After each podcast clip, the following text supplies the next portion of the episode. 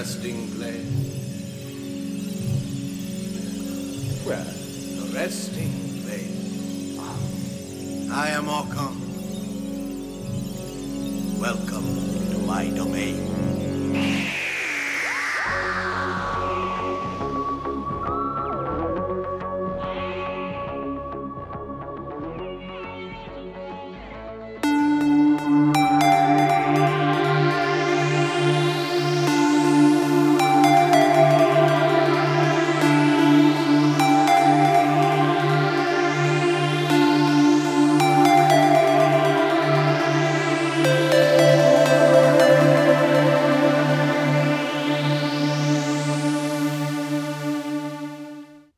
Today's episode, It's one of those ones that does stand up better to a bit more thinking. But you rule with a rod of iron, don't you? Until it's until it's like something you want, and then it's like, no, it's fine now, and everyone's like, what's going on? But still without taking the piss out of the story, she's just she's just got a glibness to her that's just so enjoyable. Because that is the purpose of guards in Doctor Who, isn't it? It's not. It's always ignored.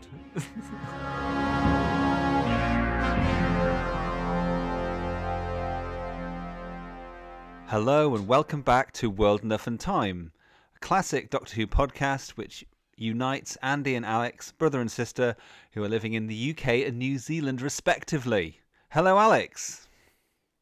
Hey Andy, how are you? Well, great. So good. yes, we should What's about that? we should probably say that we're recording this um, at the very start of April. And it is now the 1st of June as you listen to this. The 1st of June. We don't know what sort of world prob- the 1st of June will be like. We may still all be in lockdown. How long are you planning to be in lockdown for? Two years at the latest count. Okay. so yes, so we'll still be seeing the same walls and the Yeah, same. I'll be living on grass. okay. Grass from the Okay. garden. We have lots of garden. I'll go do the, I'm gonna do the your stomach adapts. Yeah, I'm going to do the good life. I'm just going to rake up our entire, not, uh, not rake, rotivate the whole, whole lawn and turn it into the good life Surbiton front garden. I think that would be wonderful. How are you? Great. How are you? Loaded question. How are you? Good. Very good. Thank you. I um had a little bit of not very good time. Ended up in the old hospital again, my favourite second home. Um, uh, but yeah, it was just silly. Damn fish. Damn fish. I hate you all. Um, yeah, had food poisoning, turned into hell. And um, but now I'm home and very grateful to be home. And it it gives you a sense of perspective and a sense of actually I'd prefer to be in lockdown than in hospital. So Yes, it was just yeah. that Exactly. it gives you um yeah, gives you reasons to be joyful. Yeah. So yes, that's been me. It's been fun. Yeah. In terms of the podcast, it's really sad in many ways because the idea that was that we would be recording our next lot of episodes together. Well, and and in the sunshine in the Cook Islands, wasn't it? Was it the Cook Islands? Yes. I know, and all of that's just all. I don't all know if I'm going to get my money back from that lovely hotel as well. Oh, really? Hotel. Yeah, Really? So, yeah. Well, they can't sustain it. You'd have to. Anyway, it's not for the podcast to talk about recovering money. Is it? That's There's enough of that in life. Oh, God. yes, exactly. Yeah. How have you been? I think we covered that, didn't we? You? Okay, eating grass. Good. yes. Um, I should just give a quick quick plug for my new podcast because I'm whoring my podcasting wares elsewhere as well. Yes, TV Drama Pod at TV Drama Pod and A to Z of, of UK TV drama with Andy and Martin. And we've just recorded episode six today. So that's quite staggering. That was Fortunes of War, which you enjoyed so much. Ah, yes. I really thought about it for a long time afterwards to really try and Like it? work out what it is that you like about it and why I don't. No, I don't really just like it, don't. I love it. Right, right, good. that makes it harder for you, doesn't it? Yeah, hmm yeah, it really does. Good. Is it is it Emma Thompson's character that makes you love? So you you need to latch on to someone. You need to care. Yes, it was her, but it's more about the the setting and the fact that it's about being rather than doing. I love the fact that it's just a character study. Um, and I loved all the different characters that you get in it and how eccentric they are. I loved Yakimov. Um, Yeah. Yeah, I love Charles Kay, who played Dobson, who I actually was lucky enough to have Yeah. sit down and have a meal with once Well, in real life. you were, sweetie. and your favourite Clifford Rose was there as well. I know, and It's Claire amazing Ober- and Claire Oberman from and Tenko. Yes, I saw her. That was a shock. Yes. Yes. Um, Anyway, okay, I probably have to cut all this because I'm just claiming to faming about the same things that I claimed to, to fame on the, mor- the morning Yeah. podcast. No, it's it's a different set of people. Trust me. Right, well, I'm certain that we don't get the same numbers in terms of people listening on the TV drama podcast, even by June. well, tell your friends that like slightly different things to you, Hmm. dear listeners. Indeed. um, yeah. yeah. Listen to this. So good. Um, yes. So I think as this goes out first of June, we'll definitely be well onto the alphabet. I don't know where we'll be. It's quite fr- frightening where we'll be in TV drama podcast You're- world. Going through a pace, aren't you? We are. Yeah. Fortnightly podcast, you know. Gosh. That sounds exhausting already. yes, but there's not very much else for me to do because I can't properly work. That's true. That's true. yes. So, anyway, what have you been watching on TV? Have you actually had a chance to watch anything on TV yet? I have watched things on TV. Tell me about Um, them. I- I think it's the same as I was watching last time. Actually, I'm quite slow. I'm still watching Veronica Mars. I'm still loving it. Okay. know it's kids' TV, but it's really fun, and Kristen Bell is actually hilarious. I, I, you know, when there's just someone who is just really stunningly clever and brings Yeah. themselves into a role. And oh, honestly, um, I didn't think I'd like an American actress as much as I like her. She's just she takes the piss in everything that she does, and she does it so skillfully. I have to watch And, this. Yeah, Yeah. it's it's a kids show. Like it is a kids show, and there Oh, is okay. like a bit of a mystery every episode. But like it's always done so tongue in cheek. She's taken the piss the whole way through, and she's just funny. And the relationship between her and her dad is adorable. Like Ah. they just they never say like um, a sensible word to each other, but they just have real love with each other. It's it's amazing. I really I've enjoyed it greatly. Good. So yes, a good idea for you for V. Yes. Classic Uh, TV. Yes. Yeah. Good.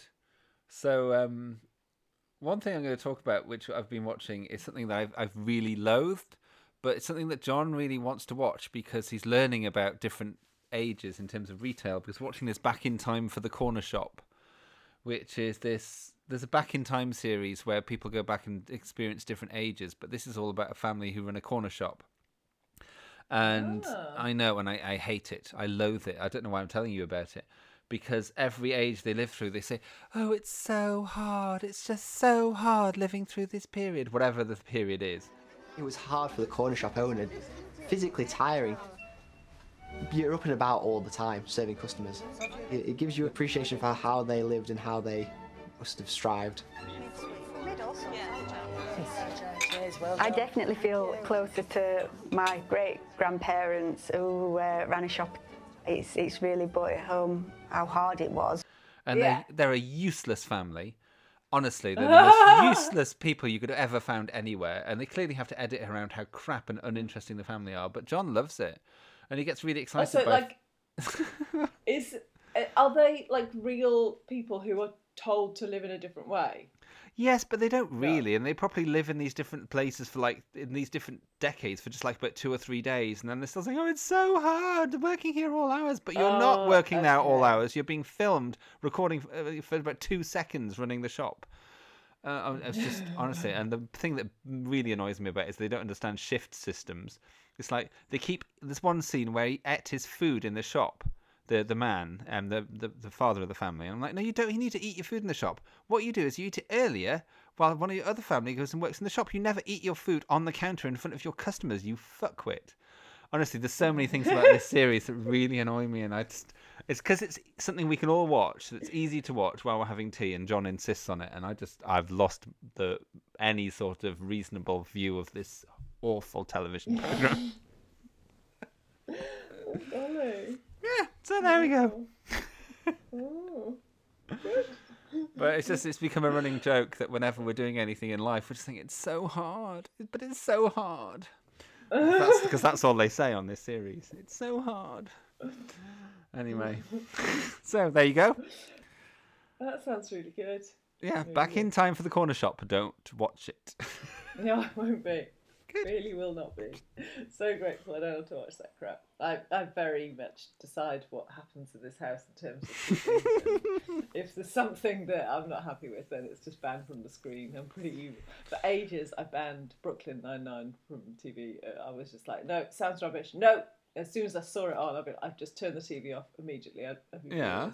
Now I've actually caught enough of it to think it's amazing, and I'm like, should so watch Brooklyn Nine-Nine. I was going to say I'd heard good things about it. That's so funny. But you rule with a rod of iron, don't you? Until Yeah. it's until it's like something you want, and then it's like, no, it's fine now, and everyone's like, what's going on? Yeah, no, it's true. It's fair mm. enough. Good. Well, excellent. Hark, what doth I hear during during us the lockdown? That is the Kaliak winging her way towards us. Hope she doesn't bring pestilence or anything dirty. She needn't bring that. I'm unfurling the scroll. Oh, speeding through this bit. I know enthusiastically. Um, all right, it's just one. Se- it's a question. It's not just a sentence. It's a question. It says, "Are you going to do the accent or not?" How are you today? How are you? How are you today?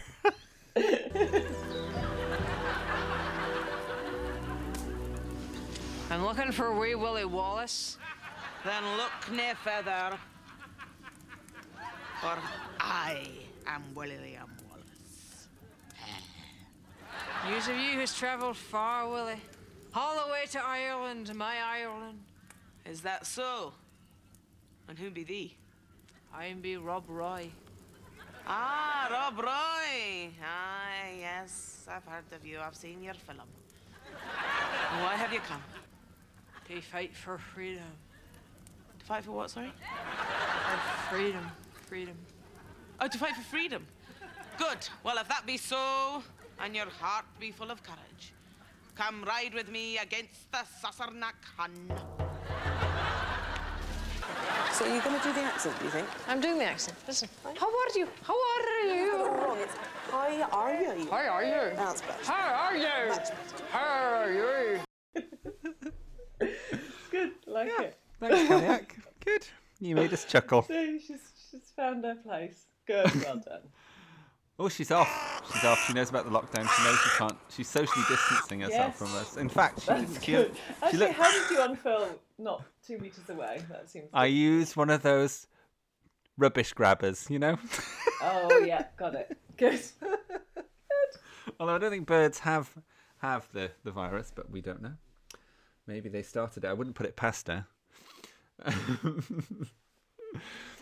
so, we've arrived at a moment within this podcast in which it's Yeah. time for a quiz. Oh my goodness, this is going to be amazing. What have you done for me this time? or Or, or or have I done one? Oh my have God. I done a quiz? Actually, Oh a quiz, a real wow, prepped quiz. I can't believe quiz, it, can't. okay, gosh. so as So, we all can I just explain how fearful I am when you when you're doing a quiz? I actually am really really worried because like I don't know what's going to be, and I'm just going to feel like I fail and I lose all my Doctor Who credentials because they're important to me. You definitely will not lose any Doctor Who credentials. Oh, with this it's, not even, it's not even about Doctor Who. Wow. Okay. Very loosely. oh God. Okay. Right, so Yes. you know that I love Richard Osman and like to steal the things that he does. Oh no. Okay. Yeah. The last time you mentioned So- Richard, Richard Osman, I had the birthday game, and I was offended at all of the Doctor Who cast.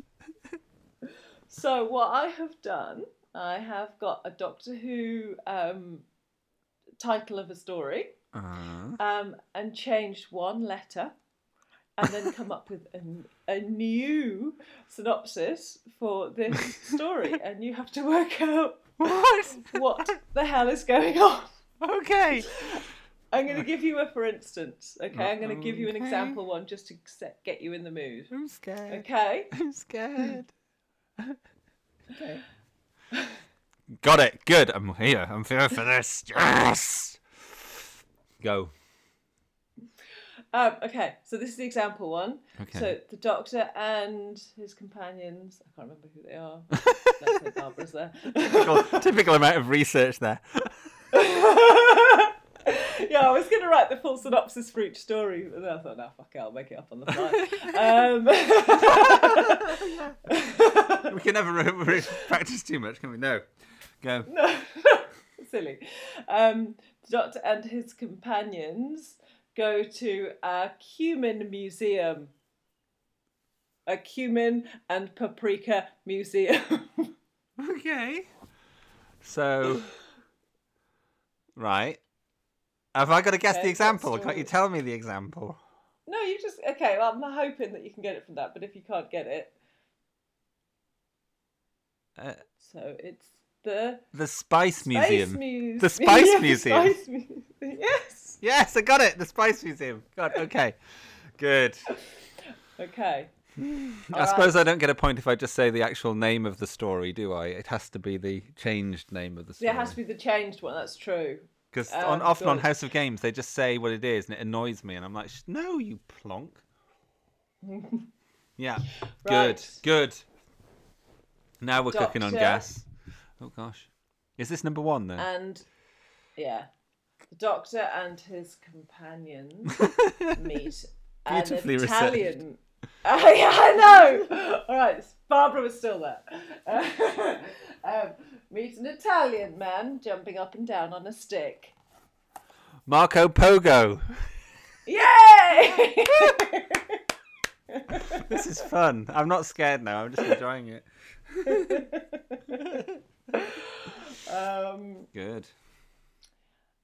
Doctor, Jamie, and Zoe. Oh uh, gosh. um, meet um, meet a, a very sweet tinkering man who steals every now and again.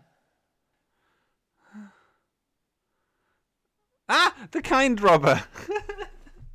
No, that wasn't it. That's so close. I feel like I can give you a point for that. It was the mild robber. the mild robber.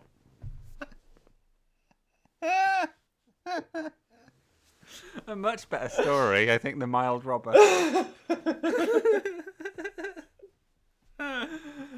yes. um, Gosh. um, so. Oh, I think this is a Jo one. Yeah, the Doctor and Jo. I look- She says with a, a massive sigh. I think it's a Jo one. Hope anything that's the Doctor is going to be uh, Liz, just because she's better. Um, okay, so they um, they travel to Hell and have to have a Sunday lunch with small green vegetables. Oh, what? that doesn't bear any relation to anything. They travel to hell and have a lunch with small green vegetables. Uh, I feel like it should be a play on the Green Death, but I don't know what it is. I don't know. I don't know. Okay, it's the Pea Devils. what? I would never have got that in a million years. The Pea Devils. oh god, that was kind of totally obscure. Sunday lunch, I was meant to get peas. Honestly. Small green vegetables. so obvious. Okay, so Yeah, good. the Doctor and Sarah Hmm. um, meet a terrifying Bit brass band. Meet a terrifying brass band. Great. Is this, can we tell you what doctor it is? Is it fourth or third? Fourth. Meet a terrifying brass band. Um. uh, oh, honestly, I have no idea. It could be anything. Based on the Pea Devils, it could be anything. this is so hard. Give me more of the synopsis. Um, It was okay when they visited a space museum that had it was spicy. That was different. This is kind of there's not enough clues in the in the context of the synopsis. okay, it was terrifying, Yes. and it was a brass band. I kind of given you the answer in the clue. Well, it's terror not of the terror of the of the something. They were very afraid of the brass band. Well, terror of the Zygons, but not something else. Um, the Band of Fear. Hey! God, painful. I feel like I'm going grey doing this quiz. Greyer.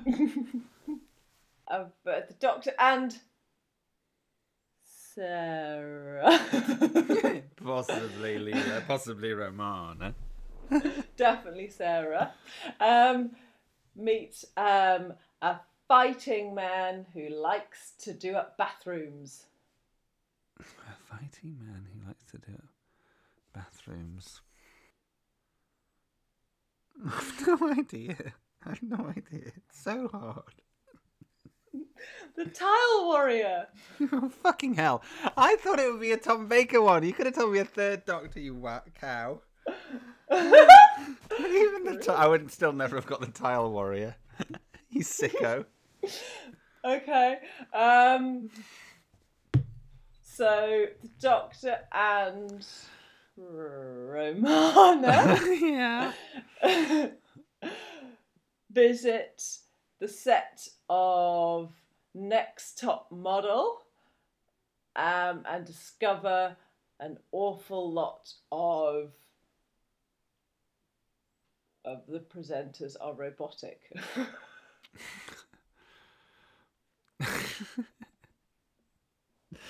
Well, I imagine it's the androids of something else, but I don't know what you're talking about. Well, what is it? the androids of Tyra. Tyra Oh, Banks Tyra Banks. I have heard of her actually. Okay, but I didn't know that that's who it was. Sorry. Okay, so um, the doctors all get together and have a dance competition. The Jive Doctors. Hey!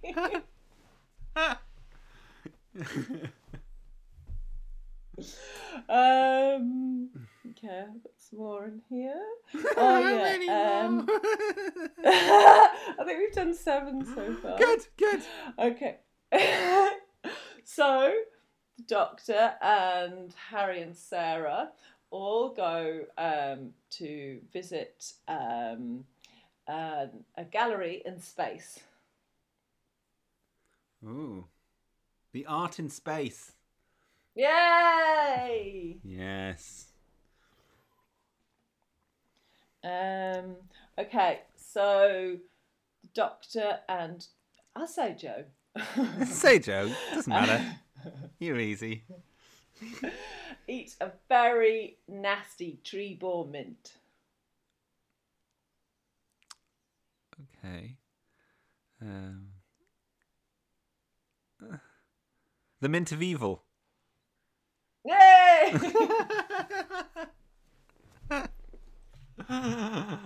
Gosh. I am actually having to run episodes and story titles through my brain. This is not relaxing. Good. Good about that. Oh, um, I like this one. Um, Barbara's knickers are too tight. oh my god. The um I really hope you get this one. really tight. Barbara's knickers are too tight. Right, I'm thinking. Is she? She's in it. I take it. Um, not just randomly. Barbara's too tight. Um, um, Is it a play on the Reign of Terror? I don't know. It's the chafe. I thought it was the chase, but what is the word? What is the thing? Chafe. The chafe. Oh, I should have got that. I knew it was the chase as well. that one It's so the, the chafe. oh, I'm really annoyed I didn't get that one. Oh, I should have got that one. I just couldn't think of the word Right, chafe. well, you got six out of ten. Well done, you. I feel very accomplished. Well, now I'm going to turn the Good. tables on you. I'm going to do a quiz on you. Yes! Yeah, see, two quizzes, one episode. I hope episode. you've done as much research as I have. I've I'll literally opened a book at a page, and that's how much research has gone into this. Oh, so this is. State of Decay themed. You have to give me Oh. ten, 10 words, right? And each word is a, if it's correct, is a point. This is Terrance Dick's novelization of State of Decay, which Hmm. is called Doctor Who and the State of Decay, which I think is quite funny. Um, but Okay. there are 14 chapters in his book. I want you to come up with any of the words that are from the um, the chapter titles of State of Decay by Terrance Dicks. So you've got to come up with 10 words, and you're not allowed the or on as any of the words, or of. Okay. Right. Okay. Um, Okay. So Alright, what's your I'm first go? vampire. Yes. Chapter 10 is called the vampire. Good. This is called the vampires. So well done. You've got one point. Um, village. Oh no, there's no village. Beating you. Bastards. One down. Um, evil. it was a good attempt. No. Shit. um, Hydrax. no. Yay. Um, let's see what happens in this story. I hope you've researched this already, Alex. Tower. hmm You've got the tower and attack on the tower, or two episode, um, two chapter titles. So now you're on two points. Oh, so I don't get two points for that. I just No. have less words to choose from. Yeah. Evil. Correct. Bastards. Um, stowaway. Yes. Yes. Chapter three is called the stowaway. So you've got three correct and three three nulls so far because they're not wrong. They're just Really? not there. Are you sure that that was incorrect? Are you sure that's right? Okay. Um. Oh, the wasting. No, which is interesting because the wasting is is ex- excised from Terrance Dick's script because he never liked that stuff because it was a Bidmead insertion. So there's no mention of the wasting in the novelisation. I must admit, it doesn't make any sense. I know. I, I have got a question Um, for you later on, which is what is the wasting? Because I don't understand. Anyway. Yes. Good. Um. Oh, lords. Lords. No. Oh no, you've got five wrong so far. Hmm. Guards. no, that's six wrong. You've got one more, one more chance to get up to four points out of ten. Rassilon. Rassilon. no. Could have been. You get three out of Maybe ten. Silly Three out of ten. Good. I don't know whether it was good. you. No, no, no, no, no, Right. You could have had the selection, the strangers, the messengers of Aukon, Tarak's plan, the secret horror, the resting place, escape. You should have had escape, really. The traitor, the rising and departure. There you go. Good. Good. I think I did rather well there. There was a lot of one-word chapter titles there. and My selection of 14 words to choose from in the whole of the English language. I got three. Well, it's all it depends on where you sit on how well you did. Yeah. Very I'm, well. I'm. I'm quite close to the word crap. what did you oh. just say? So, that leads on neatly to our story du jour, which is State of Decay. Yay! That rhymed.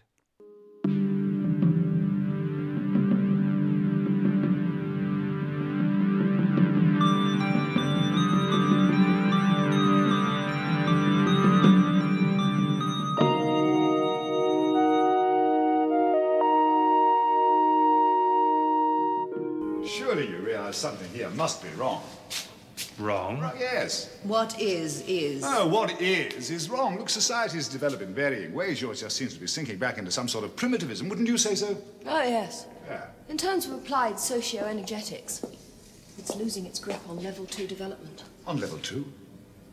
A society that evolves backwards must be subject to some even more powerful force restraining it. An even more powerful force. How very mysterious. Well, mysterious or not, those rebels seem to think the power emanates from you. They flatter us. In any society, there is bound to be a division, the rulers and the ruled. A division? Yawning chasm, I'd say, wouldn't you? No, I'd say a socio-pathetic abscess. Oh, I wish I'd thought of that. That's a good diagnosis. Yes, I've never seen such a state of decay.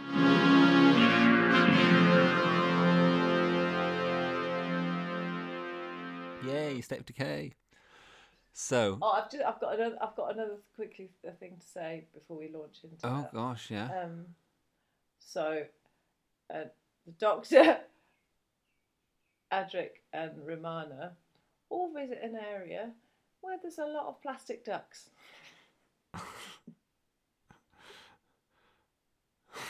what? I'm so shit at this. Even when I know the story title, I don't know what it is. Plastic ducks. No. People are screaming this at you. State of decoy. the state of decoy. Honestly. yeah, good. Good. it's really good. I think, uh, given your current situation, uh, your recent situation, I thought you said um, the Doctor Romana and Adric eat a really bad fish. What's that one? they're screaming at you. They're screaming at you. Are they? Yeah. Um, It's just one letter difference from decay. No, you're choosing the wrong word. Oh, okay. Oh, they don't visit an area then. That's you wronging. They don't visit an area. The No, I said the they all. I said they all ate a fish that was really bad, didn't I? Okay, okay. I don't know. Uh, the skate of decay. Yes. Yes. Good. Mo- Good. moving on. You've got a whole new area of. of Yeah, I can't wait to revisit this quiz. Can't time. wait. Can't wait. Good. good. I've got another ten for you. Oh, good. panic. Good. Um, right. Hello. Hello. Tell me, Alex, where were you? What do you remember about the first time you watched State of Decay? Um, I think I have, I have memories of it being something to do with Exeter. I feel like Oh. round about that time. Right. I don't know. Um, but yeah, it was definitely obviously well after it was on. Hmm. I think it was on proper. I think it was on video. It would have been in the E Space box set, E Space trilogy box set. Oh, would it? Yeah. Would that have been in um, when you were in Exeter? Was that... It was around that time, possibly. Okay. Yeah, yeah, maybe after. Actually, could be. Um, anyway, yeah. Yeah. Um I think I yeah, I didn't know that I enjoyed it. Um I don't it was never been like an absolute fave of mine, but um got it, it was that uh, that kind of period of time where like the the Doctor Who's I felt like they were coming thicker and faster. Like we weren't having to watch the same one over and over again. So Yes. like you were able to kind of watch this amidst a number of others. Yeah. Um, and it, it kind of it held its own in that. And um, yeah, there was a, I was a bit confused by one bit because I remember when I was really really young. Hello, little cat. Um, the guy who um, is part of the cloaked gang, you had used his picture as a potential, I think, eighth Doctor or something Right. in one of your stories that you'd written for me. Ah. Um, and so yes, I remembered um, being really kind of because and it, I think you you used to cut up your magazines and stuff, didn't you? And you used to Yeah. use them. So I knew it was someone from Doctor Who. So I remember expecting him to be really important, but he Hmm. was barely in the whole thing. thing. So he kind of confused me. But I, I, yeah, it was just nice to have that link to. Um, to an earlier time, so that's the only thing I'd seen of, of State of Decay was that dude in a cloak. that was to me going to be the Eighth Doctor and turned out to be completely unimportant. Ah, yes. I vaguely Um, remember using pictures of the the robes as well in the woods and the Doctor and Romana as well. I think in that story. Yeah. Yeah. Yeah. Um. Yeah. So. Yeah, it was just it was part of a sea of many Doctor Who's at the time. Didn't stand out for any major reason, but it held its own. I think that was kind of my first thought of it. Okay. So, I saw it first at Grandma Priestner's house. Um, old Battle Axe. the first Yeah, episode, I, God. I remember seeing um, at Monkseaton, West Monkseaton. And um, I remember Okay. sitting watching the first episode with the bats and everything, and that being difficult to watch that because everyone else was sort of, it was a family day We were all there, and I'm like, no, we have to watch Doctor Who. And I think that was the first series where I was like, I have to watch Doctor Who. I was like really mental about it by then. Um, at, Right. at the age of, gosh, eight, which is surprising. Seems very young now. Um, yeah. Um, and all I remember really about it was just the feel of it. I don't remember much about it other than the feel of it and the mood of it. Oh, Yeah. Yes. that's quite lovely. So, how do you feel about it now? Um, yeah, I enjoyed it very much. I think it's one of it's one of those ones that does stand up better to a bit more thinking. Like there's a lot of a lot of the ones we've reviewed about it's actually it's not a good idea to think too hard into it because that causes a problem. Um, but there's also ones where when you really look into it a bit more, you're like, oh, okay, that's why they did that, and oh, and like it just makes you think a bit harder about it and the how the people have been characterized or whatever. It just so I I found that through reviewing it, it probably stood up better. Hmm. Okay, so do you want to do you want to kick off with with whatever you want to kick off Yeah, with? so yeah, what I wanted to kick off with was I just wanted, just in case people are listening and they haven't seen it recently, I just reckon it would be useful to have a wee bit of a synopsis, just in case you need your your brain jogging. I'm I'm kind of doing this for the for the Alexes of the world. Okay. People like me who can forget things very easily. So shall I do that then? Shall I do a quick synopsis? oh yes, you can do. Okay. So the Doctor and Rom- Romana are stranded in E space, and they land on this planet, and they're trying to find a way out of E space, and they find this feudal colony, um, this village, which is um, is next to a big tower, and they discover that the three who rule are in power. This mysterious threesome. And it's a it, and they're kept in this sort of feudal society, but there's there's something worse going on. There's something very bad going on, um, and uh, at the same time, Adric has stowed away aboard the TARDIS, and he he works his way into the plot in a, an annoying way. Um, and the Doctor and Romana discover that they are actually the three who rule are vampires, and that um, they are are planning something rather naughty. Is that okay? You can give us the end of yeah, and the end because that's important too because we're not. Oh, I suppose, yeah. to do a So, synopsis, yeah. and the giant vampire, um, one of the, the the giant vampires that the Time Lords were in a big um, war with, is sitting underneath the tower, which is in fact a spaceship, which the vampires arrived on this planet on. Um, they are the same people who arrived on the planet, but they were mutated into vampires, um, and they are trying to summon up the Great One, the um, the Great Vampire, to arise and to swarm. They use the word swarm a lot. Swarm across the galaxy and eat Yes. and get everyone a lot. Get everyone a lot. That was wonderful. Was I, that okay? See, I'd written my own little synopsis, and yours was a lot more florid and interesting, and so that's really good. Okay, well good. done. Fine. Yeah. Yes, So there we go. thoughts. Okay. Um, I did. I, I think I heard you say something about the way that they said their lines was a bit. Um, it was some kind of poetic way of doing things or something. Was it? But I Deli- very- really liked the language. Very theatrical, deliberately. Yeah. Yeah, I, I I actually thought that stood up quite well. Rewatching, it, I listening to them just you cared a bit about what they were saying, even though it was just it was quite over the top. I really enjoyed the the the strong kind of prose that they were kind of going with the whole time. I just found that really I don't know. I found that an interesting way to um, to deal with the script, and I really enjoyed Zargo's voice a lot. Okay. Yeah, yeah, yeah. Um, he was really cool. Yeah, I loved the scene in which um, which uh, when Romana is questioning and the doctor is questioning them, um, and there are always a few ungrateful ones who do not appreciate all that we do for them, says Camilla. And Romana says, "And what do you do for them apart from saving them from gluttony?" which I love. Yes.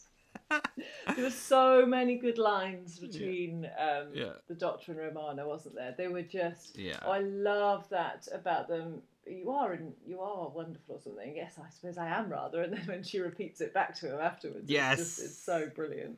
Yes. That's yeah, that was beautiful. A copy of the book was to be installed in certain time vehicles. What time vehicles? Oh, I don't know, I forget.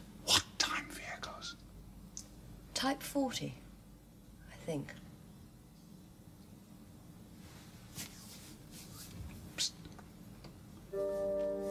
TARDIS is a Type 40. Is it? Oh. You are wonderful. Me? Wonderful.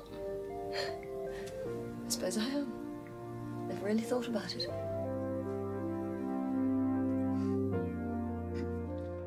So yeah, so let's put some order in here a bit. So at first you're like you're thinking, oh, they're going to go for another forest walk. I think as soon as they embark on a You were walk in the forest, I'm like, oh no, we don't care. um, but yeah, they, they they quickly got through the forest, which was good.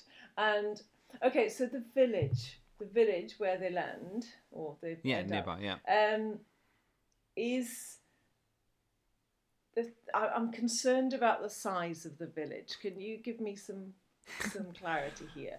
I just fear that if they've been there for thousands of years and there's only ever been one village, Yeah. then I, I just their appetites, the vampire appetites. I'm I just I'm concerned. It doesn't work in that sense. And when they say, well, we'll go to the next village, and they say, well, there's not a next village, there's only the village, this village.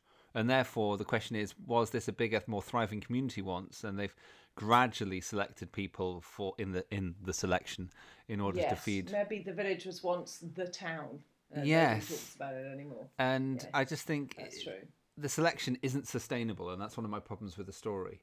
Is that Yeah. um, yeah, because the young have to grow o- older before they're taken as well, and the rate of selection doesn't seem to fit with that. Is that they just take anyone? No, but actually, we not we're not too clear on the rate of selection because they just oh this is too soon. You don't usually come this quick. But do they usually come like once every ten years, or do they usually Yeah. come once every week? Um, Indeed. but yeah, so maybe it's just that it's not clear, which is okay. Um, so ca- big plot confusion for me. Yeah. Were all the villagers descended from people who came on the ship? Yeah, I, I don't know. I'm, I'm my, that my head canon for this is that they came on the Hydrax ship, but they were kind of just not important people on the ship. They were kind of technicians or stuff like that, or people who were kind of, Yes. yes, or they were already Okay, there, and maybe there was a people there on this well, planet. no, because at the at the very end, Yeah. the doctor says to him to dude with brilliant comb over. Yeah. Um, can um, but what it said, will we ever go home? Oh, of course, yes, you're Um, right. Yeah, you're yeah, right. So, yeah. Oh, mm, just the, just me. on the issue of the selection, I was intrigued because our episode on the Krotons went out as we record this today, and it's kind of an Oh. an, an inverted take on the selection from that. Because oh yes, that's true. because in that one they're taking their intelligent ones, in this one they're taking the strong ones. But I think the Yeah. Kroton selection works better because it's to help them regenerate. But I suppose the, the Yes, selection here is to help to to get the blood for the for the um, vampire. Yes. So yes, that's another thing that I need to Yeah.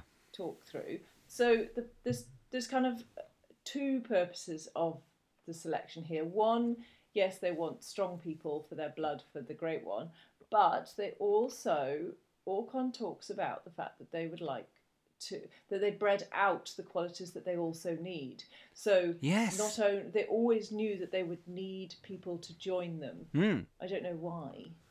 Um, They need. I think they need more and- vampires. I think, is the point Yes. ultimately. But unlike the Krotons, they've bred the intelligence out of them, whereas the Krotons were trying to get the intelligent people and encourage them so they could get them to so they could crystallize and But- become form. Yeah. Yes, but in very specific areas and not enough to rebel, which Yeah. is so clever. Anyway, but um, but yes, for this, it's just like well, if you always knew, if that was always part of your plan thousands of years ago, then don't breed it out of them, you fool, because you're never going to have anyone suitable. Like if their plan relied on someone like Adric ambling along, then that's it's, it's an unlikely one to come to fruition. I think this feels like an important time to f- to throw in the phrase a sociopathetic abscess. Oh, so good, wasn't be- it? Between the ruler and the ruled. Even the doctor says, "Oh, I wish I'd thought of that," because it's Romana who says it. Yeah. Yeah. Yeah. Yes, the yawning chasm was his. Yes, yeah, that's right. Yeah. And yeah. so yes, they should. The, the, the good thing about it is that they're they're a cowed populace who they who have completely in their thrall and they don't have to worry about them. But the bad thing is they've got Yeah. no one to turn into vampires to become more of their number. Yeah. But Yes. So. something I'm Mm-hmm. intrigued by, and I don't know whether you can help me with this, is that Zargo, at one point, is a bit uncertain about Aukon and his motives, and he has a little bit of a chat with Camilla at one point, and he says, "Oh, why do I feel scared about this? Why do I feel like this isn't okay at this point, just before the arising?" And he doesn't feel secure in his position, and I find I'm interested by that and what that was about.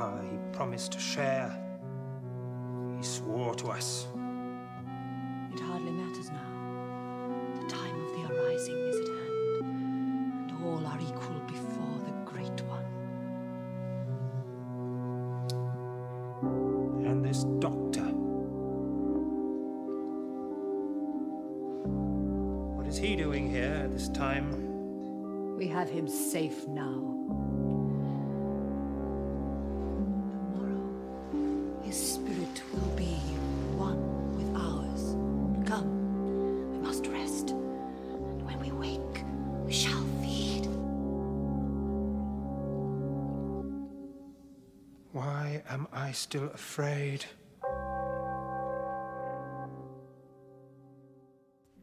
Yeah, there was a. Yeah, on closer inspection, there was a bit more nuance to what was going on with those guys. So it was definitely.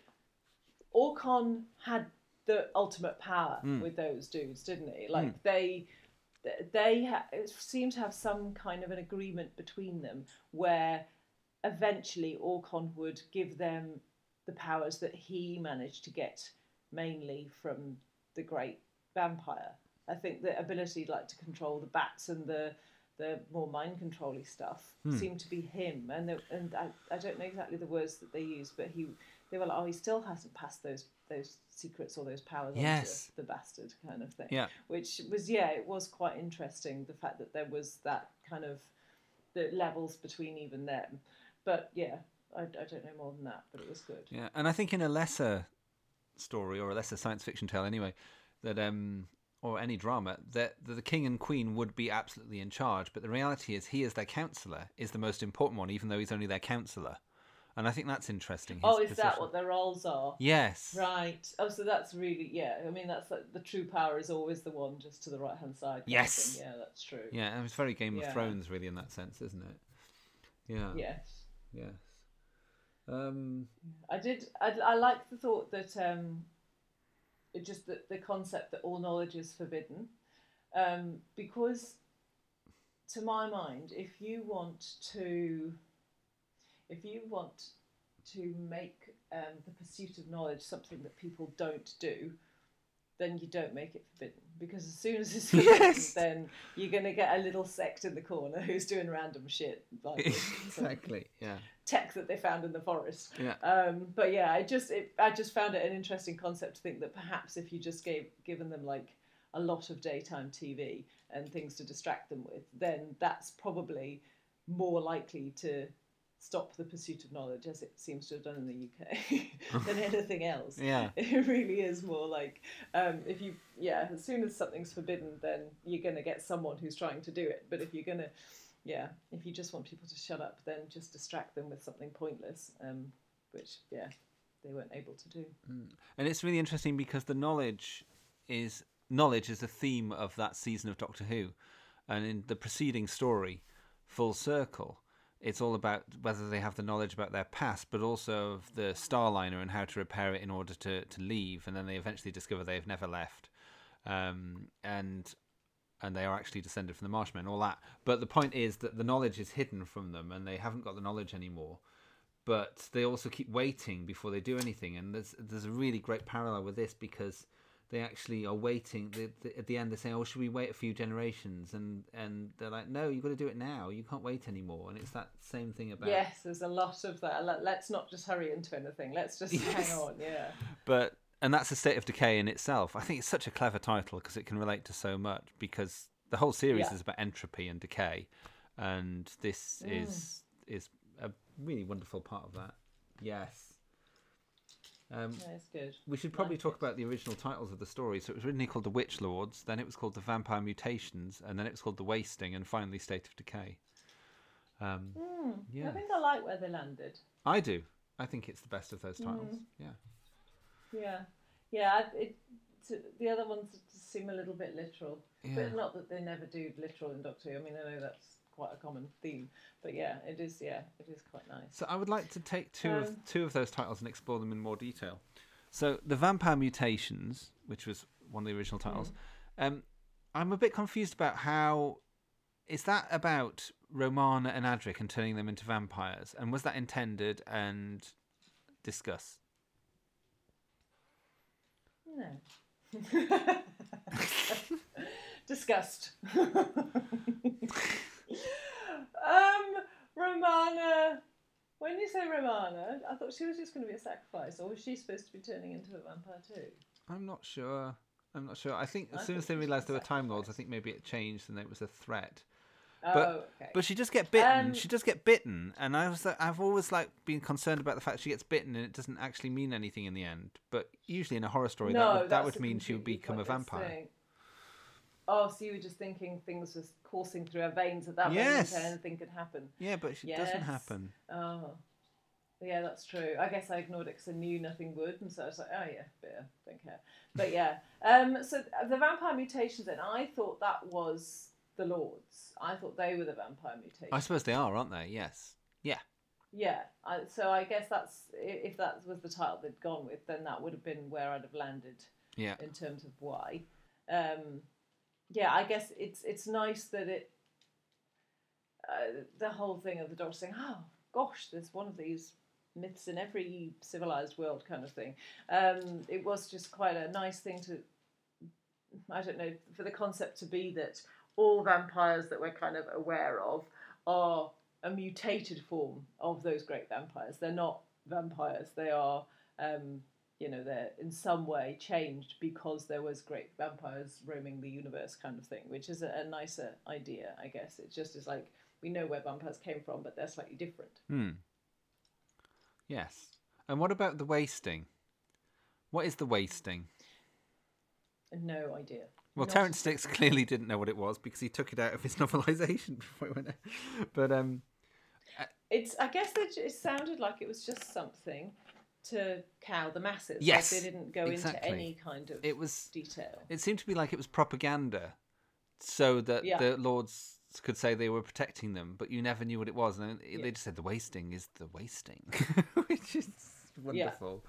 But um, And maybe that was the point because Yes. they were bred to be stupid, bred to not think, bred to just you know provide sustenance to the vampires. Then maybe that was all that they needed. Maybe they just needed them to um, to just have a word, just a thing, a, an abstract thing without too many questions surrounding it. Because if you have a really strong story about what the wasting is, then that leads to questions. But if you just have a a word that isn't explained, then you can't go any further. You're just like, okay, it's a thing, it's scary, I don't like it. mm, yeah, I'll I'll take that. Good.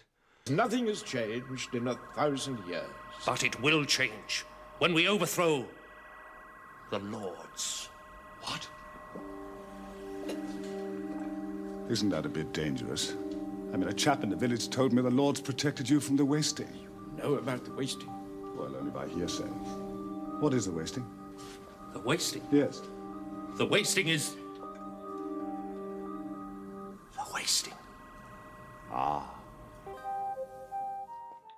Chinese whispers. Oh yes, Tony's Whispers, which is more Chinese Love Whispers than it is Consonantal Shift as well. Let's just say that. Yes, I thought so. Yes, yes, it did sound a lot more grand to call it continental shift, but yes, it did. Yeah, it's Chinese whispers, Yeah. but really beautifully. I always remember just loving that concept so much. It just seemed amazing. I wish that it hadn't have been Romana explaining it when she goes like.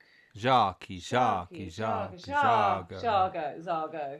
it's just like, well, that all sounds nothing like each other. You could have made it sound a lot more but similar. that- that- you could tell she's. But that is the one that's B's to V's, and well, it's not B's to V's, isn't it? But it's it's it's the softening of sounds because the other ones don't work like that. Because Lauren Macmillan basically you just lost lost the start and the end, and it becomes Camilla, and Aukon Yeah. is just O'Connor, o- Aukon. So they're not re- they're that's not they're not really examples of consonantal shift. As you say, it's more No. Chinese whispers. And yeah, but I do like that. And that was a Bidmead insertion that Terrance Dicks hated, but I always thought this is a bit of I love from the story. And whenever Terrance Dicks is interviewed and says he hates that, I'm like, well, that was one of my favourite parts. But that was the bit where it was the it was that moment. You're like, fuck, it's there. Yes. It just it felt really exciting. You hmm. felt like you were in on the on the mystery, like trying to work shit out with them. It just it felt wonderful. What were those Hydrax officers called? Captain Miles Sharkey, Navigation Officer Lauren Macmillan, Science Officer Anthony O'Connor. That's very good. Have you ever heard of the Brothers Grimm? This is no time for fairy tales. Uh, they also discovered the law of consonantal shift, how language changes over the years. You mean the hard sounds softening, B's becoming V's and so on? Hmm. Camilla, Aukon, and Zargo. Wait a minute. Sharky. Jarky, Jarky, Jark, Zargo. The same name passed down through generations. That's right. And Macmillan becomes, Camilla, and O'Connor becomes. Aukon. The descendants of the original ship's officers. Yes. And this is the original ship. Oh, I've just remembered something that I was meant to ask you. So there was Tom Baker narrating the story of State of Decay um, in the mid 80s. I had it on cassette, Tom Baker reading the story. And and Tom Baker actually does it, obviously, because he does all of the, the lines, because it's just him. And I'm sure you must have heard this, because I used to play it all the time. Okay. So I think that might be your Oh, well, first experience of it. Oh, yes, quite likely. Yeah. Uh, yeah, you know, I'm like with memory. Yeah. Anyway, but I always remember think him reading out the likely. names of the people, him doing it because he he had to do it. Yeah. Yes. Yeah. Yeah, that probably was because it does. Yeah, they those words do like they do kind of even now give you a little bit of a shiver because yeah, I think they that whole explanation piece just it was it was just beautiful at the time. Mm. I really did enjoy it. Presently, he asked Romana what the names of the officers on the Hydrax were. Romana replied promptly with the three names Miles Sharkey, Lauren Macmillan, and Anthony O'Connor. Do you like party games? asked the doctor. Romana gave the doctor a hard look and said she thought that this was a poor time to play musical chairs. There's one game in particular, said the doctor undeterred, where you sit in a circle and the first one thinks of a sentence and whispers it into the ear of the next one. Then that person whispers what he thinks he's heard into the ear of the next one, and so on. The results can be very funny.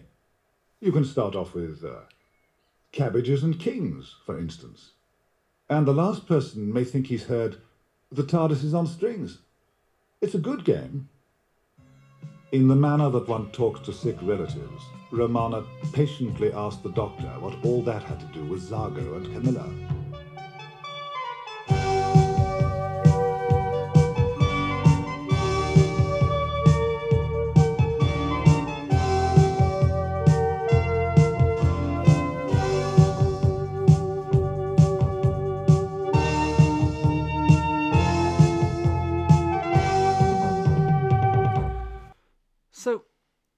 I'm, going to talk about sexism, if I may. Okay, good. Um, I was just a bit concerned that quite often Romana was treated quite badly, and for one thing, they don't. When they talk about a Time Lord, and they don't seem to recognise that she's this intelligence and, and she's a Time Lady, and Oh, I thought they did. I hadn't really. I thought they were just as excited about her. no, they not. talk just about him, and also they keep, Ah. there's a me- they keep calling her a girl, and she's not a girl, and I just don't like that. It just annoyed me. Wow. And then it's I also amazing how little I picked up on it for this because uh, yeah, generally I've got my heightened Yes. sensor But on. what did you and think I just, about? Yeah, didn't. What did you think about Romana being frightened? We did you buy that? Was that okay? Uh, I actually didn't mind it this time because it was done in such a Romana way. I think Yeah. because she's just so tongue in cheek with everything that she delivers. Yeah. Um, when he says, "Oh, you're all right," and she goes, "No, I'm frightened," it wasn't done in a like.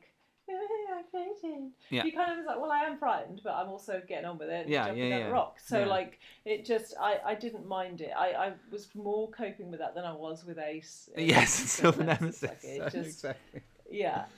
Yeah. Yeah, there's something, yeah, it just, the way she delivers it just seemed a little bit more real. Mm. Like, she's always kind of taken the piss out of every situation to some degree. Yeah. Yeah. What is it? Do you know, it just occurs to me. There are vampire legends on almost every inhabited planet. Really? Yes. Creatures that stalk in the night and feast on the blood of the living. Creatures that fear sunlight and running water and certain herbs. Creatures that are so strong they can only be killed by beheading or a stake through the heart. Or? Please, say something. Whatever it is, we want to find it, don't we? No. Good. Come on then. I'm afraid we have to talk about Adric. Well, he's such a handsome child. That's Handsome fine. child. Yeah. Yeah. Honestly, Camilla, fucking hell, she must have gone blind in all those thousands of years to see Adric and see such a handsome child. Ew! wrong and wrong. Yes. Um, Let's talk about it. I think the thing I disliked the most was just the way he walks. It was his very first scene he recorded. The way he walks Oh. across the console room, where he he just waddled across. Oh, it was horrific. But it's just the way Like, he walks, poor look at the chap. That's just how he walks. Yeah. It's a horrible walk. Yeah, Do but you remember stalking him? in the rest of it, I didn't. I Blackpool? didn't mind. him. Sorry, what's that? Do you remember stalking him across Blackpool? Stalking him across Blackpool. We were on a bus, and we suddenly realised he was walking along beside the bus, didn't we? And the bus was going really slowly because it was in traffic. So we were following Matthew Waterhouse uh, walking in the way he does, waddling, if we're honest, as we were on the bus. And we Yeah. just we followed him for at least two miles, didn't we? it was fun. It was quite a waddle. But poor chap, because everyone's mean about him in Doctor Who, and it's not his fault that he's he, he was chosen for something that he probably wasn't ideal for. I don't know. no. Uh, As we've said, we liked him in Keeper of Traken when he's just with Tom. We loved that relationship. yes, Yeah. that's true. Yeah. Um, yeah, yeah. No, the earlier ones, the ones when he's with Tom, he's okay. Mm. But yeah, they did give him a really horrible role in this, Mm. actually, didn't they? Mm. They really made him into a complete shit. Yeah. Like if you're trying to engender him to the the general fan public, you're not going to get that by making him virtually double cross everyone. Like that was really nasty. And they do it several times with him, so that you never quite think he's very good at. He's not very good at choosing the right side because they do it with Monarch and Four to Doomsday as well, and and you think, oh God, Adric's been taken in again, but it's not clear enough whether he's actually got a plan until too Whether- late. and- yes. yeah. He definitely didn't with this one. no, No. plan. No. He just was like at the end, oh, how about we do this, Romana? She's in a trance. Oh yeah, thanks. it's too late. A little bit late. Uh, I also wrote down Adric is Silas. Do you remember that awful program called Silas? yes, I do. The boy who used to eat horrifically. Yes, he used to he goes, "Old woman, give me food," and he does this here, doesn't he? He says, "Is there any cheese?" Oh a to Z, S is sorted. Oh my goodness, I can't wait for you to do Yeah, because that's what I'm choosing out of Survivors and Secret Yeah. Army and and all those things. I'm choosing Silas, Silas. Yeah, Hands not- down, that is your choice. Yeah, it is. You wait until S. You're gonna be disappointed, love. Silas. I bet I can't even find the theme music to play in now.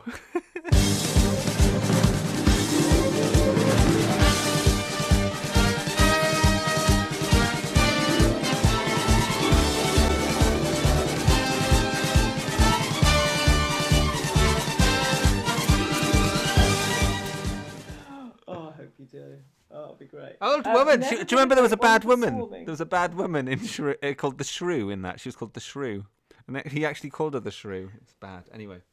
And well, he called everyone horrible things, even when they really didn't deserve it. Everyone was a hag. Yeah. He was nasty. Uh, anyway, sorry. Was it dubbed?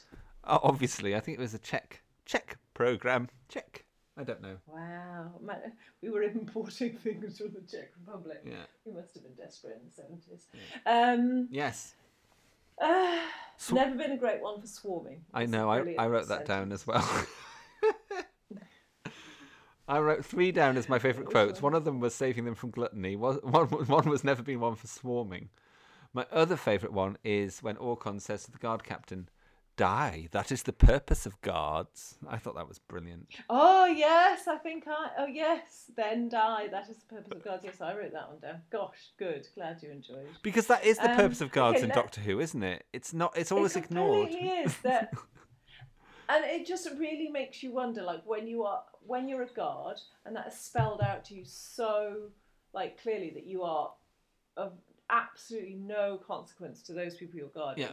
and you come from a village that you're about to try and massacre or kill, um, then when's the right time to switch sides? Like when is it that you need enough information to Yeah. go? ah, probably probably need to do something different here. um, yeah, it just it was quite interesting the way that, that he could say something so horrific, like you are just here to die, and then he still gets allegiance from that. It's Yes. quite amazing. Yeah, yeah, yeah. My lord. How dare you interrupt us? We are attacked, my lord. The doctor with rebels and villagers, and some strange mechanical beast that shoots men down. We must go back. No. The time of arising is now. Then send your servants, my lord. Send the bats. I have need of them. The guards must hold the tower to the last man. We are outnumbered. Unless you aid us, we shall all be killed.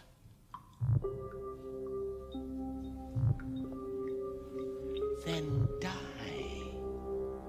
That is the purpose of guards. Go. Um, okay, I think it's time that we um we played in a little rock set. Uh, Oh, Are you ready? good. Dressed for success. So ready. I'm gonna get rest for success. Shaping me up for the big time, baby. Get dressed for success. Okay, so any um any anything you want? To... Nothing. Oh, okay. okay Come okay. on. There is. There is. Doobly doo. What's the man? The man. Who Kalmar? Man. Yes. I thought you- That headpiece is joy to behold. That is just The bra- amazing. the braided they- little tiny little plaits. Yes, like it's like they saw the opportunity for a comb over With that braids. was plaited and mental. Oh yeah, that that was that was classic. It was just pure beauty. So um, yeah, that was great. It just it added to his mentalness brilliantly. Hmm. Okay. Oh yeah, no, they do wear nice clothes, don't they? Well. Zargo and Aukon Um, and Camilla, I think they're brilliantly over the top, baroque, gothic Yes. costumes. I thought they were gorgeous. Yeah, they were. They were stunning. Um, and yeah, I guess they're just costume wise, like uh, there's nothing that it kind of screams out at me because I guess they all it all fitted quite well. The the whole the grandeur and the wonder of the the lords plus and against the the dirt and grossness of the um of the village. I guess it just kind of it works. You believe all Mm. of it. You believe that kind of segregation really well. So it just yeah, I guess it works in a way that I kind of guess didn't make me feel like a Yeah. comment. It just was perfect. I felt Um, my favourite thing about the Lord's costumes was the fact that sometimes the way they held their hands up, it meant that their their um, their um they had bat wing robes. They looked like bat wings when they held them up in certain ways, which was fantastic. Oh, that's so clever. Yes, Oh, it really was. There's one scene particularly where it was just that. obvious they had bat wings, and I was like, "Oh my god, that's amazing!" Yes. Oh, I like that kind of subtlety. So subtle that I've seen it that many times and Yeah. still have never noticed it. What about Romana's costume? I always think it's one of her better costumes. It looks good. it's good for a forest walk. Yes. It definitely is that kind. she's she she skips about in it quite happily. She looks very stylish. She does it, it does suit her well. Um, yeah, it's amazing how regal she manages to look in virtually any situation, Yeah. isn't it? She Yeah. does have that bearing. Um, but yeah, no, it is. It's beautiful. Um, it's just the colours, the kind of colours that I don't like, yet it just manages to work really nicely on her. It just Yeah. makes her look even more fragile and beautiful. Yeah, she knows how to, to dress in it. I think. Yeah. Yes. Is it more June Hudson? Is it uh, is it a June Hudson? No, this is Amy Roberts. So they alternated between June, June Oh, Hudson and Amy. Roberts. This was an Amy Roberts one, um, who also did Keeper of Traken, Okay. which I think is gorgeous costumes. Darling. Oh yes, of course. Yeah. Okay. Um, I want. I know we talked about it a bit, but I want to go back into the the mythology bit. Oh yeah, do. I've got some more to talk about as well on that. Um, yeah. So um, so the Time Lords and the Great Vampires were all. They've been like long enemies. Is that a thing? Yes, in according to the record of Rassilon, that um, they fought them in, in such a long and bloody war that it put them off fighting forever. And that's the kind of the, the clue is that kind of that's what made the Time Lords pacifist, non-intervention, is what you could almost say, which is in- interesting. Okay, so this is back in the day when they did used to intervene. Before, Gotcha. yes, yeah, I think is the idea, yeah, because it was so Right, bloody. And so Which a war with vampires would be bloody, wouldn't it? Well, it would, wouldn't it? Um, and so they all fought. They killed them all with their bow ships. Like the idea of a bow ship was really cute. Um, and and then this dude, this one, yeah. Fell through a CVE. Is that what we're thinking? Or did he come through the CVE at the same time as? The Hydrax. Yes. Uh, there's something about latching onto Okay. Aukon's mind. There's something, a very quick piece of dialogue about how it's through Aukon. It went in through, it channeled something in Aukon's mind and, and got through with them. Yes. Yes. Wow. Okay. Okay. I That's think. that's helpful. Yeah, there was there was I felt like there was a few bits actually I had to go back and listen to because there was important bits that if you didn't quite catch it, then you missed big Hmm. chunks of the plot. Okay. Um, okay. Um, I did love um, Romana's um, prompting of um, the Doctor for the, you know, back when I worked in in the archives, and uh, we used to make sure that they were all in a certain type of TARDIS. Yes.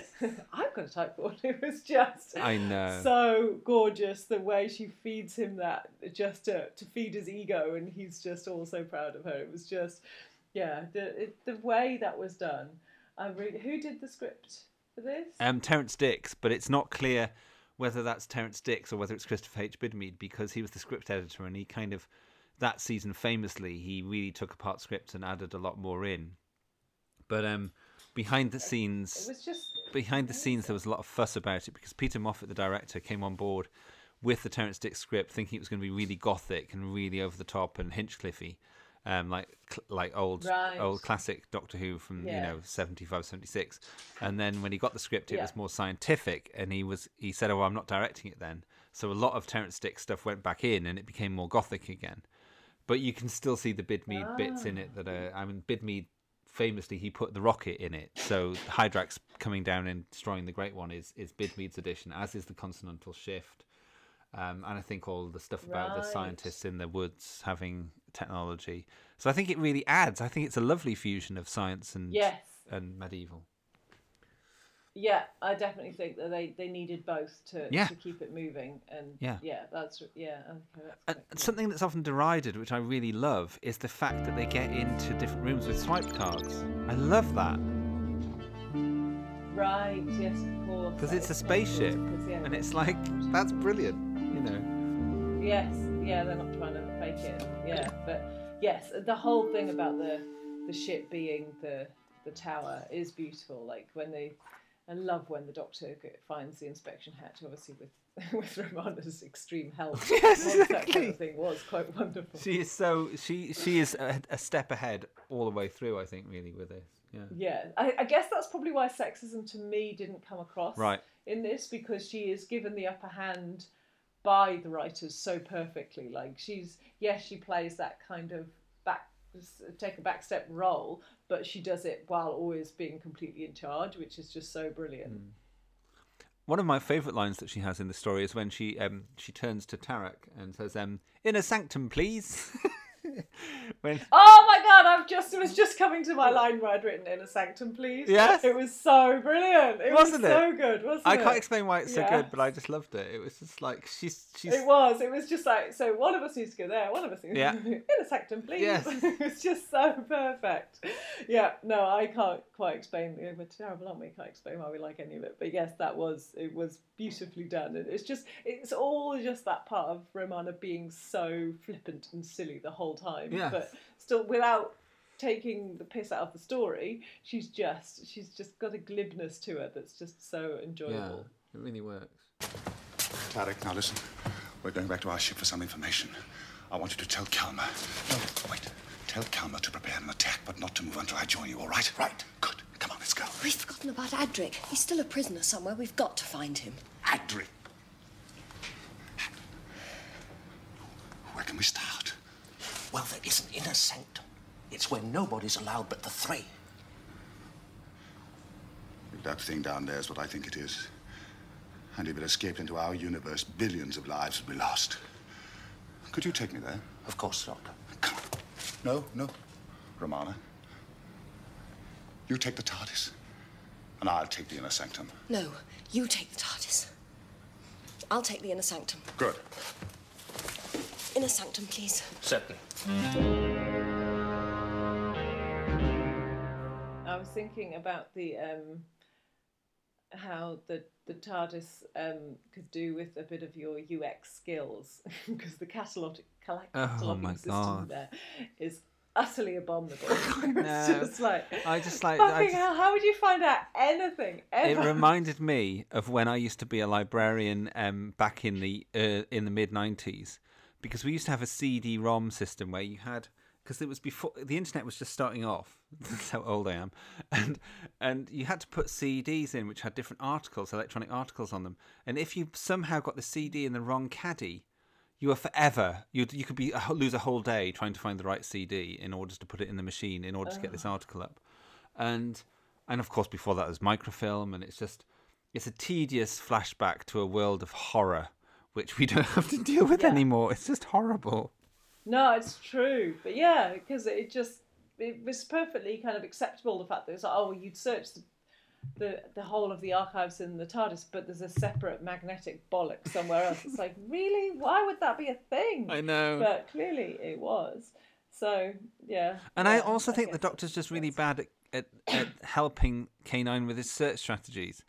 So K9 listed all these things that he's got, and he's going to start listing them or whatever he does. Says, Do you want to hear them all? And he's like, No, what I want is this. Can you access this? Uh, But I think it's not in uh, K9's data, is it, or something? I can't remember.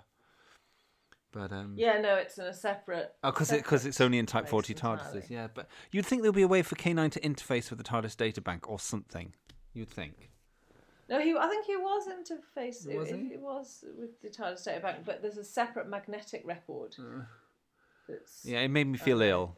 It just reminds hellish. me of, Yeah. of hours and days lost to crappy librarianship in the mid 90s. Yes. Yes. Ugh.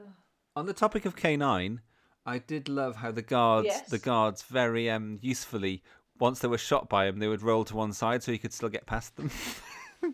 Oh, that's really kind. Isn't that's it? what I would do if K9 shot me. Yes. That's very nice. I like that. That's adorable. Um, I found it quite unbelievable that um, anyone cared about Adric. I think that was I. I, I don't know quite what I mean here, but it's Yeah. just like well, when obviously Romana goes to try and help him out, um, but like, I just be. I, it, w- I wouldn't take me long to go actually sod you. Like he just it was so unlikable. They don't really know him. They have no allegiance to him. They have no. They don't care. He stowed away. You went there. Carry on. Yeah. Sleep in and turn into a vampire. Like there's just so little motivation to to save him. He seems quite happy doing that. I just like yeah. Just I just thought I. There's nothing in there that it's- is making yeah. you want to save him. It's because they didn't develop the original conception of the role, which was that he was a sort of artful dodger in space, mainly because they miscast him, I think.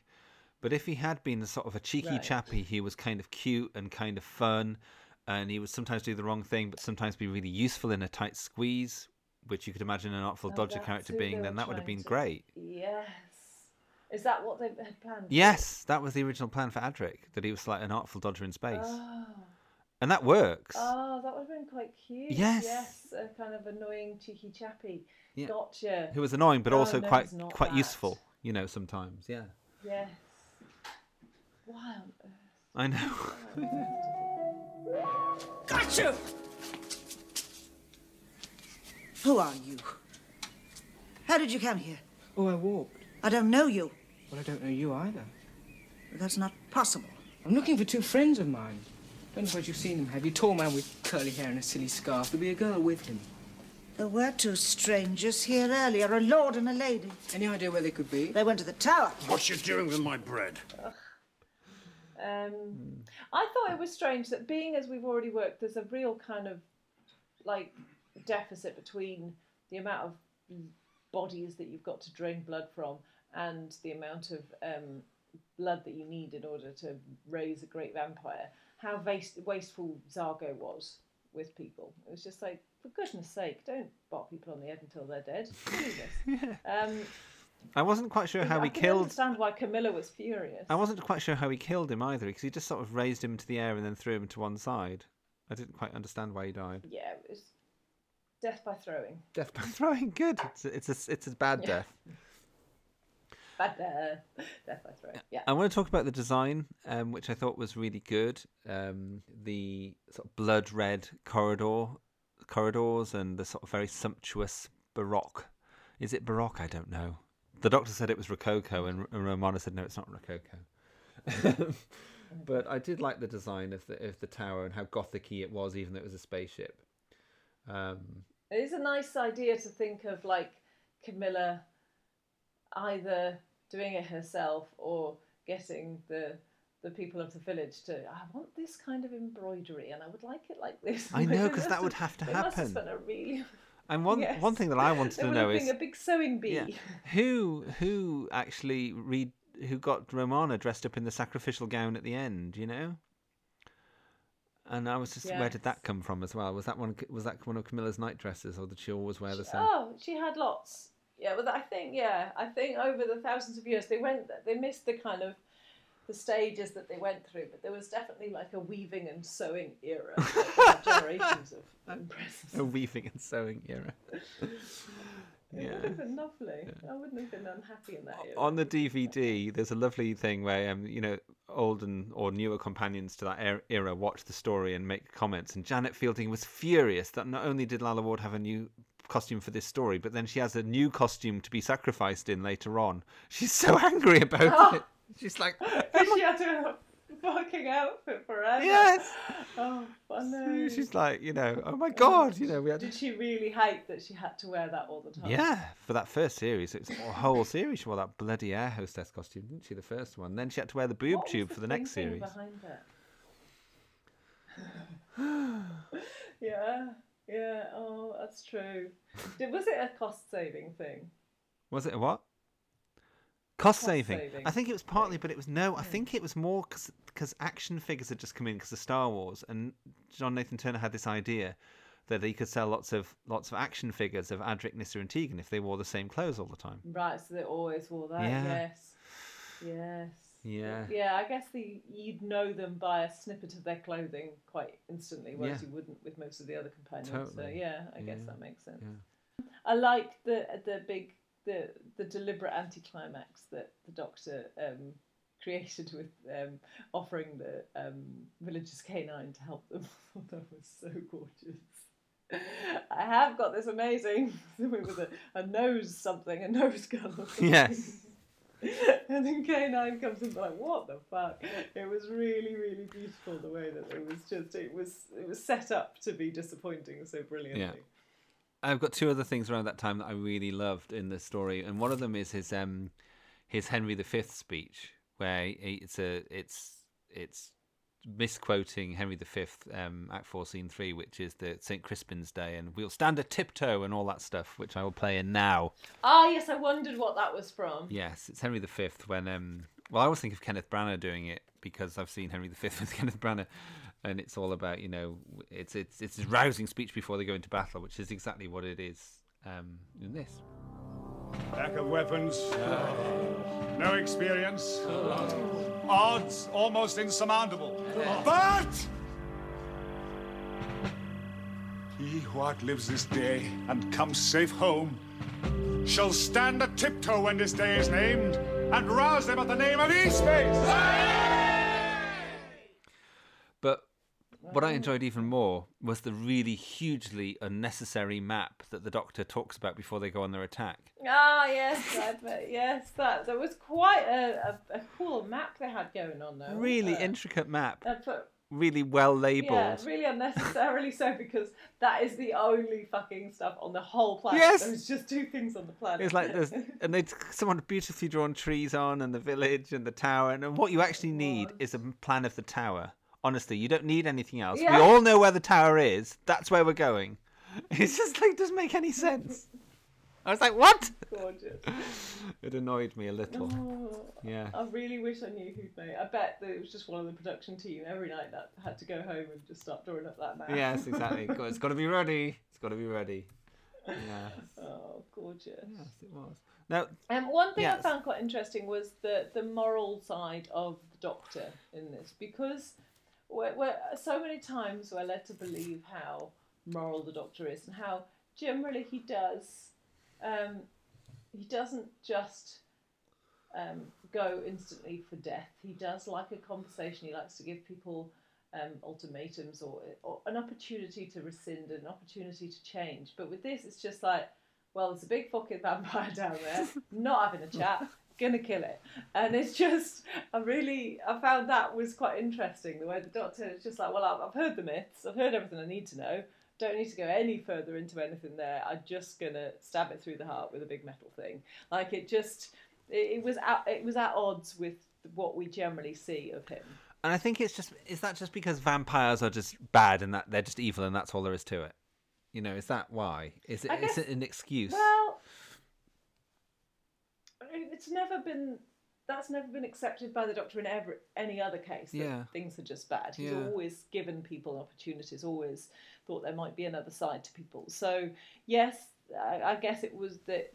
That, that wasn't the point of this story. The point of this story wasn't about getting to understand that enemy, but it just, yeah, it, it was quite interesting the way he was just like, cool, I'm going to set this off, and you're going to die soon.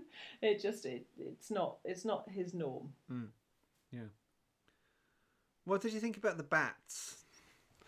The bat action. Um, Because uh, I, I guess I like the fact that Aukon owned it. I like, like at first I was like, so what about being a vampire means that you have um, power over bats? But they kind of explained that that was power bestowed to him by the great vampire.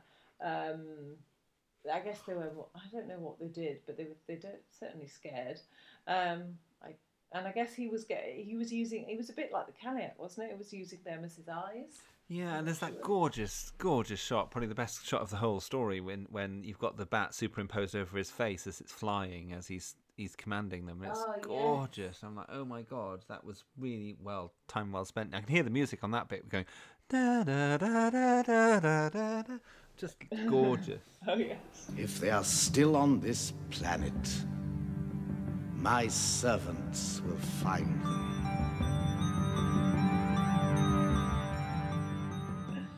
Yeah. So, what did you think about them? Oh, I, I was just more thinking about the practicality of the bats and and how the narrative.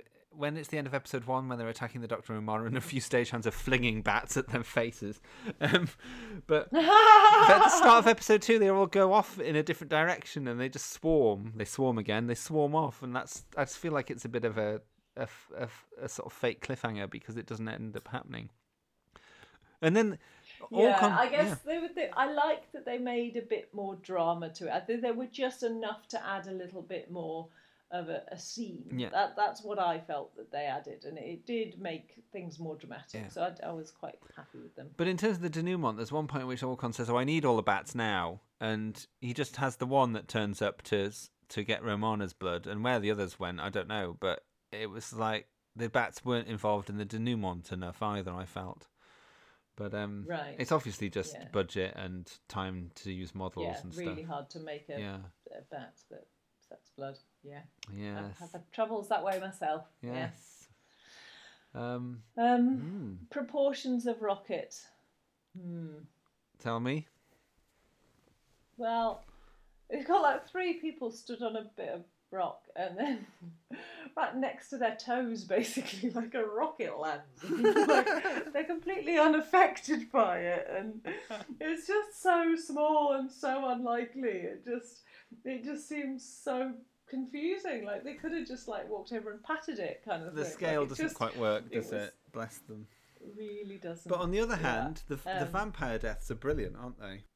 Yes, yes, that's true. Actually, yeah, they were quite wonderfully done. Hmm. Yeah, yeah. I mean, that was that's your standard death or vampire uh, when it finally ages properly. But it they did it really well. Um, yeah, it was quite impressive. Hmm. Um, yes. Gosh. Well, I think I'm all out of notes. Yeah, I'm pretty much there. I guess yeah. The final thing was just that realization that I don't think I'd had all the way through was the fact that everyone on that planet had come from um, From Earth. That that to me was like my big like oh that's Yes. interesting.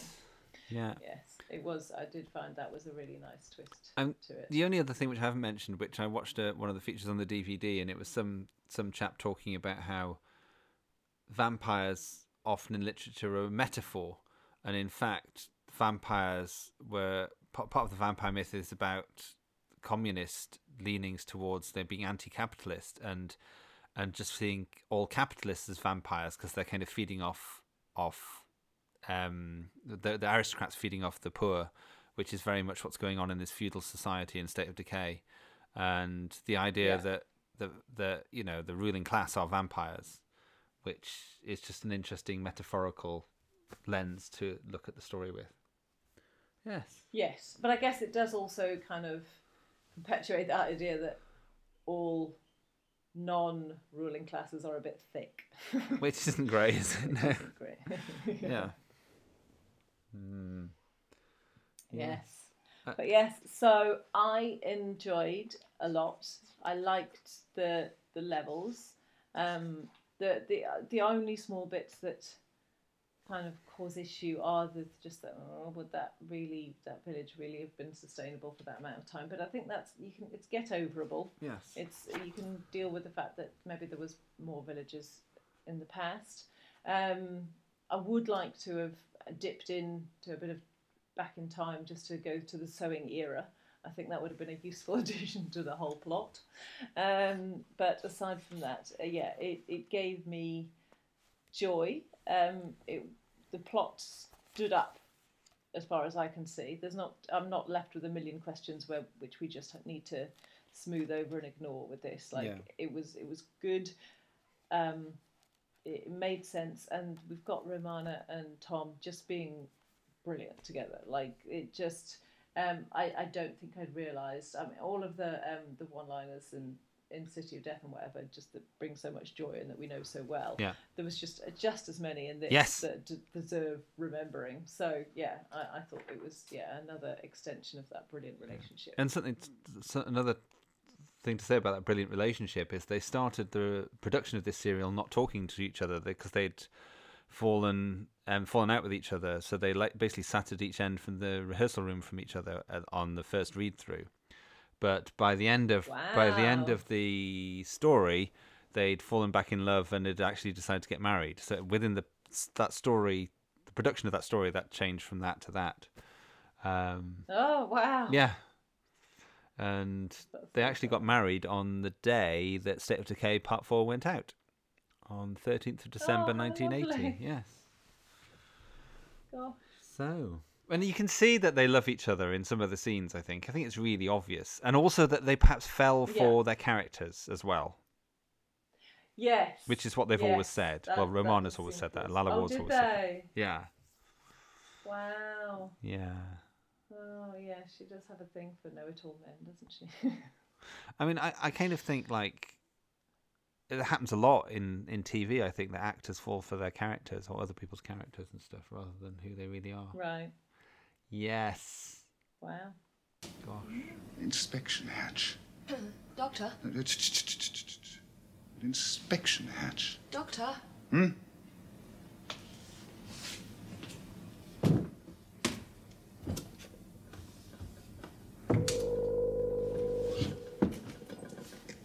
Romana, I found the inspection hatch.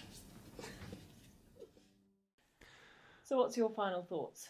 My final thoughts. Um, I think it's a really rich story. I think that the the dialogue's wonderful. I think the movement of the characters is wonderful. Just the way they move around the sets. I think it's just got a real mood and atmosphere that is coherent across the whole four episodes. I love the color palette. I just love the feel of it and the music. Everything comes together to make something really sumptuous and gothic and classic-y Doctor Who-y for me. And it makes me Mm. think of dark evenings and being cozy watching Doctor Who. Yes, that's true. It does have that in buckets. Hmm. Good. Liked. Good. Tick. Yes. Oh, what about? Um. Oh, I think we do have enough contestants for the Hall of Fame, do we? Yes, I think so. So, come on. Um, well, I, I actually, yeah, I didn't talk much about him in the end, but I did utterly love Zargo. I don't know why I loved him so much. Because he's the Um, forgot. uh, yeah, he's the forgotten one of. of He's the forgotten one of the three. Really, everyone talks about Aukon and Camilla, but you really like Zargo. It's interesting. I don't know why I liked him so much. Like, I just liked his character, and his voice was just stunning. Hmm. Imagine that dying at 40. I don't know how he died. Yeah. William Lindsay, love the dude. Um, so yes, I want him in there just for his voice alone. I just he's one of those that I think could easily have read the audio and I would have listened very happily. Um, I think Camilla has to be in Yes. there as well. She's very good. really? Yes, Rachel Yeah, Davies. She she played the woman who ran the post office in Emmerdale for many years, and I used to occasionally watch Emmerdale she? just to see. Oh, it's Camilla in the post office. Camilla in the post oh well, it seems weird to not include Aukon then. 'cause Yeah, oh God, you have to include Emrys. James. He really overacts it to the point of wonderfulness. It's brilliant how much. Yeah. I think those three have got to be in there overacting and the way they move. I mean, the way that Zargo and Yeah. Camilla move as one, it's just beautifully done. They like they could have almost got Yeah. choreographic credits or something for it. I don't know. It's just wonderful. Yes, no, it was. It was very well managed. Um, yeah, I guess Tech Dude was quite annoying. I guess really, I'd be okay to not have him in What, there. like, Kalmar, could- the little one? What? Who is it? Yeah, he does lots of things, doesn't he? Hewlett, he's called. Isn't it? Hewlett. Is it Arthur Hewlett or is it Donald Hewlett? I think Donald Hewlett's someone else, isn't it? That I'm thinking of. Um, But Arthur yeah, I'm Hewlett. sure I've Arthur given him a- Hewlett. Yes. Okay. Um, The only other one really is, Yes, I'm okay is with him not being. Ivo, the headman of the I village. quite liked Ivo. Yeah. Yeah, Ivo I'm okay with. I liked I liked how much he believed his son was going to get saved. He was so like Idiot. it'll be fine. It's fine. It's fine. but then I guess dude who I thought might want to be the eighth doctor, he was quite good. Which one was he? Was he Habris? No, he's the head guard. Yes. Or Tarak. Was he Tarak? Oh. Oh yeah, sounds likely. He yeah, the one who came, who came and kind of bopped lots of guards in the head. Yes. Tarak, Liked yes. him. Yes. But I mean, none of them are going to win it, like compared to one of the vampires. Yeah, so Aukon's gonna win. pointless. We could just have a a three way. Um, Yes, just between the the ant vampires. Yes, maybe. yes. Well, maybe we should put a fourth one in that's that's um, the equivalent of Booby Romana from our Destiny of the Daleks Call of Fame. I don't know if there is an equivalent of Booby Roman. There's not much in the way of porn coming from the State of Decay. It doesn't have to be pornographic. Dirty girl. Okay, good. Um, I think about maybe the tree, the tree at the start that the TARDIS lands in front of or behind. You know that I once went to Burnham Beeches where it was this was filmed with Marisa and Brian in order to find the tree that the TARDIS lands next to in State of Decay, and we actually found Did it in the middle of a wood. We, You did find it. Yeah. Oh my goodness, you're mental. I know. That's amazing. It was cool. It was really it was, it was like Marisa who spotted it. She's like, "Oh my god, it's there! It hadn't changed at all." We're like, "Oh my god!" It's like we took loads of photos. Yeah, Oh. yeah. Right. So, Yeah, done. So Yes, thank you good. for coming back to 1980 with me to to watch State of Decay. I I enjoyed it very much. You're much. welcome. It was exhausting. I know. Tired by the journey. yes, it was fun. Actually, I've just started a new job recently, and on my first day, I was asked the question, "Who's your favourite Doctor? Please tell me it's Jon Pertwee," which I thought was a really sweet thing for someone to say. And and then you Um, had to disappoint them. I had to say, "What the fuck are you talking about? He's a sexist wanker." But still, I was glad that someone asked. yes. Gosh. Good. Anyway, so Okay then. goodbye. It was. Bye. Bye.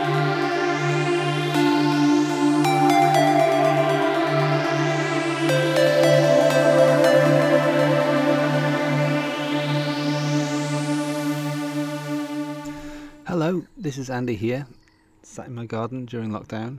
Um, we've been doing this podcast, Alex and I, for about two years now, and in that time we've got five ratings on iTunes and one review. Now, we think that people like us a little more than that. Maybe they don't. But it'd be really nice if you could just spend a minute or two writing a review up for us on iTunes so that more people can find this podcast and, I don't know, hopefully have a bit of a giggle. Hopefully agree with some of the stuff we say. Um, yeah. So, if you could just take a few minutes to do that, we'd really appreciate it. Uh, thank you very much. And until the next time, bye.